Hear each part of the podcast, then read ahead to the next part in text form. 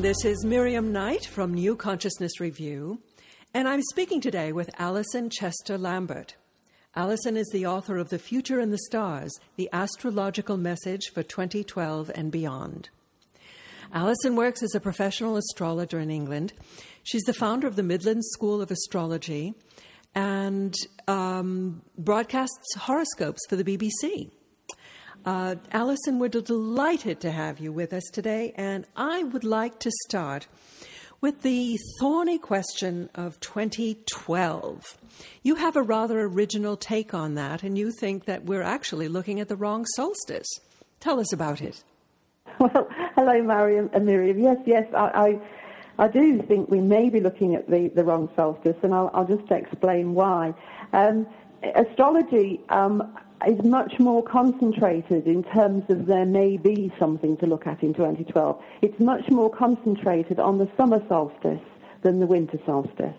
Um, we've got a couple of things happening in the planets in the sky um, in June, um, which put a lot more emphasis on it for me. Um, and so, uh, as, as, far as I'm concerned, there may be the possibility that they have the wrong solstice. So what I, what I did was I looked at this and I thought to myself, well, how likely is this? I mean, is it possible that they could have the wrong solstice?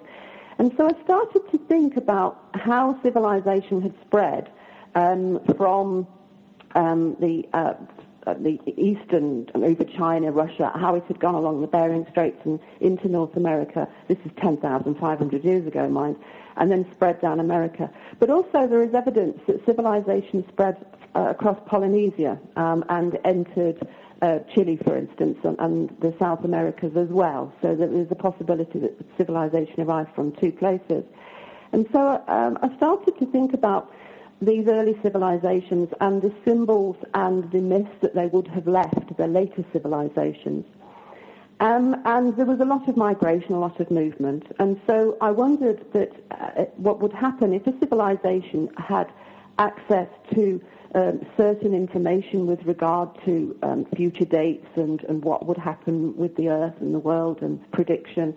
Um, and I started to wonder what would happen if, if those civilizations in South America had symbols, for instance, for their solstices, the summer solstice, the winter solstice, and then if they had migrated or moved over the equator into Mesoamerica, into Guatemala, Mexico, where obviously it's the northern hemisphere, and then what if those civilizations just evolved and over the, the thousands of years, you know, these things were handed down and handed down?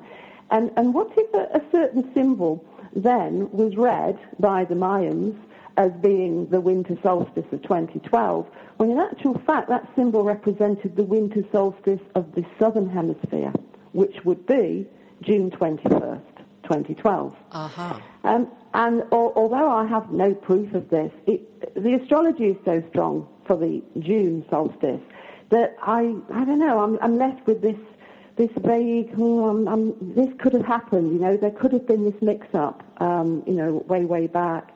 Um, and I actually started to read an academic paper the other day that, that said that um, these symbols are being looked at in a different way now, that they, they don't simply represent passages of time or dates, that they have symbolic or spiritual meaning as well that is underlying and haven't been recognized until now because the different areas of expertise haven't focused on them. Um, so, yeah, possibility. So, how would the um, interpretation change if it were the uh, summer solstice instead of the winter solstice?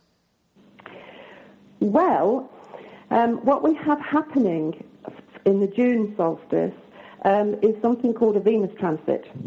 And this means that the planet Venus passes in front of the face of the sun. Now, Venus passes the sun, passes by the sun quite often, it's nothing new, but it passes high or low of it. For Venus to actually cross the face of the sun is extraordinarily rare. I mean, in fact, since the invention of the telescope, um, this has only happened seven times. Um, it always happens in pairs, and these pairs are always eight years apart. Um, so we had one 1631, 1639, and another one 1761, 1769, etc. And then in 2004, Venus passed across the face of the sun, and it will happen again in 2012, and it will happen around the 6th of June in 2012.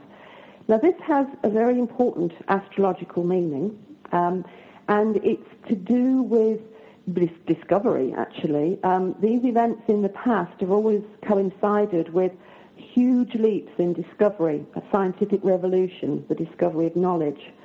So I would interpret that as an astrologer now as meaning we will have massive leaps in technology and electronics. Um, and actually, we, we, need a revolution. We need it to solve all the massive problems the human race is going to face in the future. Um, I mean, we do have problems with world finances, scarcity of food, um, pollution, climate change. So we do need to rapidly find answers, and I think we rapidly make, need to make discoveries. Um, and, and so uh, hopefully, you know, this, this prediction of astrologers will be correct, um, whichever solstice it is. mm-hmm. So, do you buy into the doomsday scenario uh, where? Oh, oh, absolutely not at all. Mm-hmm. Absolutely not at all. Uh, and in fact, as an astrologer, um, I wasn't particularly looking at the year 2012 um, as any different to uh, the astrology which is happening going from 2008 through to 2016, as it happens. I mean, astrology does say that we are in for extreme change. It does say that we're like a huge tanker which is going to have to come to a halt as it crosses the ocean and make a right turn. and the astrology is extremely, ooh, sometimes very tense between the year 2008 and 2016. Uh, and we've already seen examples of this. We've already seen potential world financial collapse. Um, but, and we are seeing big changes in government. I mean, you have a, a, mixed race president now. Who would have guessed that, you know, 20 years ago? Um, England has a, a, big change in government. We have a coalition government. We haven't had one of these for 100 or so years. America has a woman um, leader. Uh, uh, sorry, Australia has a, a, woman leader, a prime minister. So we can see the change sort of happening. But uh, there's going to be more change along these lines in terms of how we live our lives, our mindsets, how we approach our uh, husbandry of the planet, um, our role as caretaker of the planet, all this sort of thing has to change. Mm-hmm. And you, you also mentioned that you see a big change in the spiritual beliefs of society. Yes, I do. Yes, yes. Um, we've got a clear prediction of the change in spiritual beliefs in astrology. Um, what has happened uh, in 2004, a team of American astronomers discovered many new planets far out in the solar system, in the area that Pluto is in now, and this area is called the Kuiper Belt.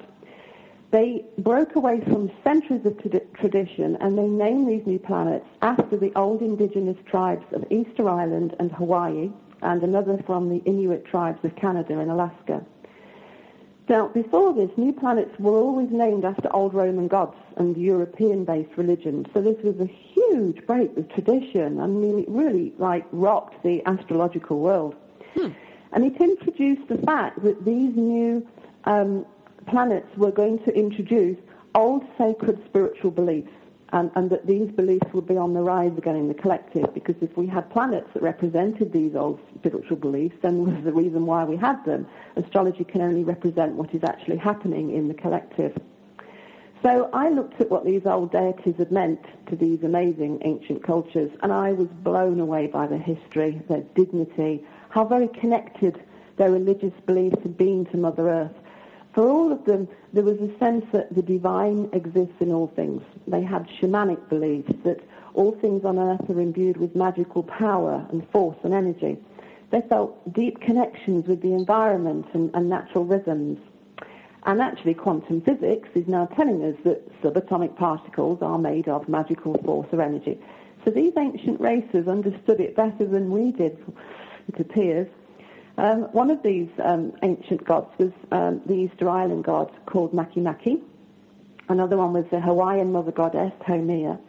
Um, and this is a, a fantastic in, in, introduction of a beautiful spiritual concept which um, may slowly progress, emerge as we progress into the century. Um, and that is about the return of the sacred feminine or goddess. Uh-huh. So maybe once again we will um, awards spiritual significance in respect to Mother Nature and the life force that is present in the earth and all things. Well, what a fascinating note to end on. Alison, how do people find out more about you and more about your book? Oh, well, they just Google Alison Chester Lambert or Google the Midlands School of Astrology or um, The Future in the Stars is um, published by Findhorn Press, so they can access it in those ways. And do you have a website? I do, AlisonChesterLambert.com or the Midlands School of Astrology.com. Thank you very much. It's been lovely to talk to you. Thank you very much. Thank you. Goodbye. Bye.